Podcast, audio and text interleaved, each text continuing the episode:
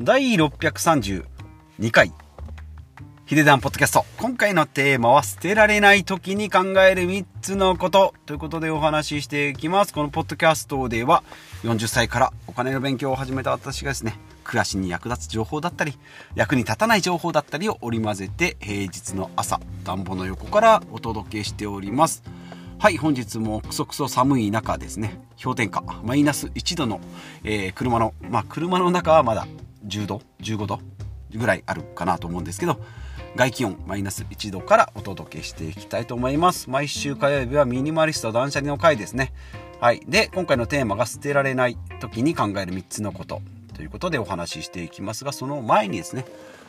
Amazon プライムに、えっ、ー、と、プライムに入ると見放題の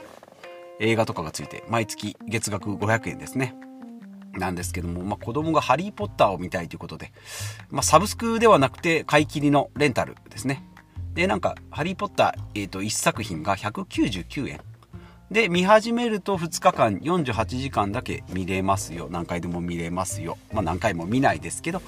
まあだらだら見ても2日間であれば何回でも戻ったりもできるし、先に行ったりもできるしっていう。で、えー、買ったんですけどね、パソコンで買ってテレビで見ようと思ったんですけど、予告編は普通に映るんですけど、本編になると、んなんかめちゃめちゃ暗いっていうですね。んで、なんかテレビと Amazon プライムの相性が悪いんかなと思っていろいろ調べてみたんですけど、結果分からずですね。まあ、最終的にはタブレットで見るということで、まあ、金額的にもね、1作品199円なんでね、まあ、今までで言う TSUTAYA でレンタルする、その行き帰りの手間賃を考えても199円だったら、まあ、コスパがいいかなと思うんですけど、まあ、なんかこういうのがあるとね、なんか、なかなか、うん、買ってからでないと気づかないことっていうのはあるので、まあ、これだったらネットフリックスにすればよかったなとか言っていろいろ考えるんですけど、まあ、それを考える時間も含めても199円だったらもう買ってダメなら諦めればいいかなと。いうふうにま思った次第であります。まあ今冬休みに子供入ってますのでそういったものとかあとまあ1ヶ月ぐらいだったらですねネットフリックス、え、月1000円1500円であればサブスクでもまあ元が取れるというとあれですねコスパがよく、まあ、普通の月だとなかなか平日見ない土日だけってなるともったいないんですけどね、まあ、毎日が休みであればなんかいいんじゃないかなと。え思いますし、昔のツタヤで行けばね、こういう年末年始になるとツタヤで借りる時もなんかレンタル中って言ってなんか見たいやつが見れないっていうのもサブスクだとそういうのもないなというのもあるので、まあ便利な世の中になったなと、えー、思った次第で、えー、あります。はい。それでは本題です。え今回ですね、えミニマリストの会ということで、まあちょっとあの、うんと、オンラインサロンの、え、リベシティで、え、まあ一緒にやっている方で、えー、と、ミニマリストの先輩がいらっしゃる、女性の方ですけどね、まあお子さんもいらっしゃってっていう方に、ちょっとあの、まあミニマリストというか、まあ断捨離ややってるけど、ちょっといまいち今、なんかこう、自分の中でモヤモヤしてきてますということで、まあなんていうかな、使ってないものを捨てて不要なものは持ってないつもりであるけど、持ってるもの全てがこう、古、古びてきて、きてるよと。いうことですね。不要なもので買わない生活を続けると、持ってるものが全てこう、くたびれてくる。で、同時に全てくたびれてくると、最終的に自分自身もくたびれてくるんじゃないかなというところに来たので、まあそんな生活はもともと望んでいたのかっていうか、まあそんなことを望んでなかったので、どうすればいいですかというご質問させていただいたらですねその先輩ミニマリストさん、まあ、師匠ですね、はい、もうご自身ももう家族ぐるみでミニマリストをされているという方でですね、えーと、テテレビを最終的にはテレビを捨てましたと、えー、いうことでもうすごいですね。子供がまだ小さい5歳から10歳ぐらいの間でいらっしゃるんですけど見た見たい盛りだと思うんですよね。テレビを捨てられたということですごいなということで、まあ、そんな方にご質問をして、えー、返ってきた言葉がね、えー、ありましてそこを、まあ、今回ご紹介していきたいなと、えー、思います。はい。でまあ、今回はどんな人におすすめかっていうことですけど、まあ、すっきりした生活を続けてきた。もの物は捨てたよって言うけどなんか満足感がないよとかなんか捨てたけどなんか楽しくないよっていう方ですね。私もそうですけどね。でまあまあ、うんと、まず最初の捨てた時っていうのはなんかスッキリ感とかあるんですけど、そのスッキリした生活がこうダラダラ続いてくると、なんか満足感がないなとか、まあ、あとはまあ刺激がなさすぎて生活に飽きてきたよと、まあ、そんな方に、えー、今回のポッドキャストはおすすめじゃないかなということで、えー、まあ先輩にですね、えー、相談して帰ってきた答えが3つありまして今回のテーマになっておりますけどね。まあやっぱり貧乏症になってしまう貧乏症っていうかまあそういうねもったいないとか捨て捨てるけど買わないっていう生活になってくるとどんどん服が古びてきてしまうと、まあ、そんな時は、まあ、1つ目がテンションが上がるようなおしゃれな服屋さんに行ってみると。いうことで、まあ、コスパが良いのであればユニクロとかですね GU であれば、まあ、新しいものも安く買えるし、まあ、いつでもでシンプルな服だし。っていうのでユニクロとか GU がいいんじゃないだいいいけど普段はそれでもいいけどテンションが上がるようなおしゃれな服屋さんに行ってみるということでそうですね二十歳ぐらいまではですねブランド服ですね、えー、なんかこう1着コートであれば23万えー、T シャツでも4、5千円ぐらいするようなものを買ってたんですけども、まあ今はそのファストファッションがね、えー、主流になってきましたので、そんなのわざわざ買わなくてもいいんじゃないかと思うんですけども、たまにはそんなおしゃれや、おしゃれな服屋さんで買ってみるのはどうですかということが1つ目。ですね。で、2つ目。まあ今この服で憧れのあの人、好きだった同級生や芸能人とかですね。で、まあばったり会っても大丈夫かということで、この服で好きな人に会った時に、あ俺ダサいんじゃないのって思わないかどうかっていうことでこの辺のですね承認欲求を捨ててきたからこそですね今のこうなんかこう断捨離の生活ができてるんじゃないかなと思うのでそれをまあ取り戻すというか、まあ、人間の一番の根本のところですね、まあ、ミニマリストであり承認欲求ミニマリストとその承認欲求のその塊のところですね。断捨離でいろいろこう他者承認を捨てながらやってきた中でですね。なんか逆行するんじゃないかなと思うんですけどもやっぱりここがですね人間のこの生きる楽しみのところなんじゃないかなと。いうことで2つ目。今この場所で憧れのあの人好きだった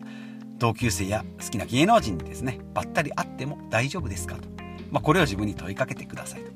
で3つ目がですね、まあ、インナーに関してですね、えー、肌着ですね。今事故に遭って病院に運ばれて見られてね、そのかい、うん、服がボロボロになったよって言って服バリバリってめくられてその中の下着ですね、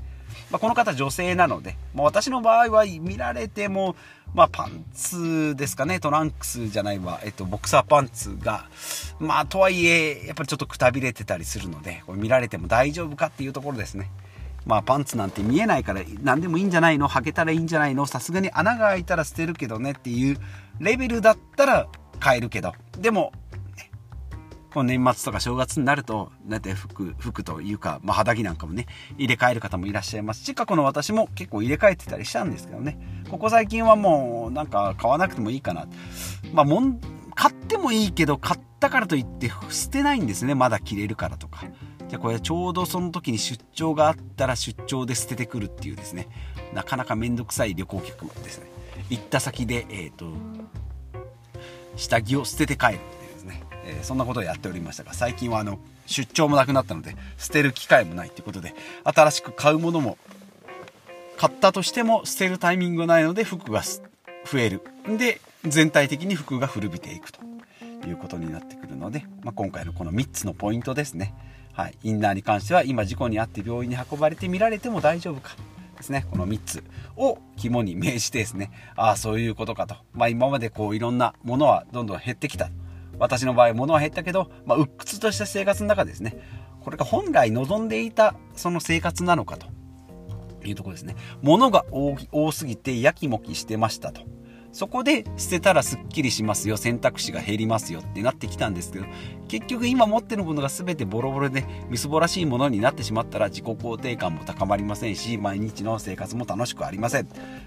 これでは本来の目標を失ってしまいますのでえそこをですね今回師匠に、えー、助言をいただきまして3つアドバイスをいただきましたのでこれをですね今からま実践していきたいなというふうに思います、まあ、この今のポイントですねテンションが上がるような服だとか好きな人憧れの人に会っても大丈夫な服かどうかであとは病院に運ばれて見られたとしても大丈夫かっていうこのポイントを念頭に置いてですねもう一回クローゼットの服をこうガサガサガサッと見直ししてですねその基準で捨てていきですっきりしたところに新しいエッセンスのテンションの上がる服を差し込んでいきたいなと思います。まあ、年末年始ですね。そういったものでこう財布の紐が緩む緩むね、え、時期に差し掛かっておりますが、財布の紐がですね、がっちり、もう紐すらないんじゃないかっていう状態に、まあ、ガバガバというよりも財布自体にお,、まあ、お金が入ってないというか、んなんだろうな、服を買う、その、全然習慣に今なってないので、ちょっとですね、年末年始の、その、軽やかな気分、浮かれた気分に乗っかってですね、新しい服でも買ってみたいなというのが今回の、えー、ポイントというか、まあ、感想であります。はい。ですね。はい、まあ、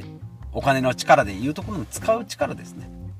まあ、今まではあんまりこう捨てる捨てる力を身につけすぎたので使う力新しいものを買う力っていうのがなかったんですがこの辺を使う力を発動する時期なんじゃないかなということでまあそうですね捨てるがゴールだとか買わないっていうのがゴールになってきたんじゃないかなということでまあちょっと今振り返って、えー、見返ししておりますので、まあ、新しくですね今からまたすっきりした生活を取り戻す。うーんそうですね。服がないっていうすっきり感はあるけどなんか毎日の中ではこうやきもきした感じになってきてるのでこの辺ですね。今一度方向性を見つめ直していきたいなとえー、いうことでやっていきたいなと思います。はい、今回のまとめですけども、断捨離ミニマリスト生活に、まあ、慣れてきてですね、まあ、目標自体がちょっとなくなって、なんかこう、よくわからない、こう、なんか閉じ込められた感じの生活になってしまったので、まあ、今回ですね、えー、師匠の助言をいただきまして、まあ、減らすのが目的じゃなくて、まあ、好きなものに囲まれるという少数精鋭ですね。今の場合は少数だけど、こう、凡、凡、凡平、なんていうかな。少数だけど、なんかこう、ボロボロのものばっかりになってくるっていう。それだとまあ自分の機嫌を損ねてしまいますので、自分のじ機嫌を自分で取る方法を見つけまして、人生100年時代をまた楽しく生きていきたいなというふうに思っております。ということで、今回はですね、えー、先週に引き続き、先週もですね、え、ブログの仲間の方からですね、えー、質問をいただきまして、捨てられないものは何ですかということで、で、今回はミニマリストの師匠からですね、えー、ありがたい助言をいただきました。はい。で、最後にもう一回言っておきましょうね。一つ目がテンションが上がるようなおしゃれな服屋さんに行ってみると。ユニクロ GU じゃなくて、ちょっと高めなところですね。はい。で、2つ目が、今この服で憧れの人、好きだった同級生や好きな芸能人にばったり会っても大丈夫か考えてみる。3つ目が、インナーに関して、今、事故に遭って病院に運ばれて見られても大丈夫ですかと。そんなポイントですね、えー、服をこう、精査して、え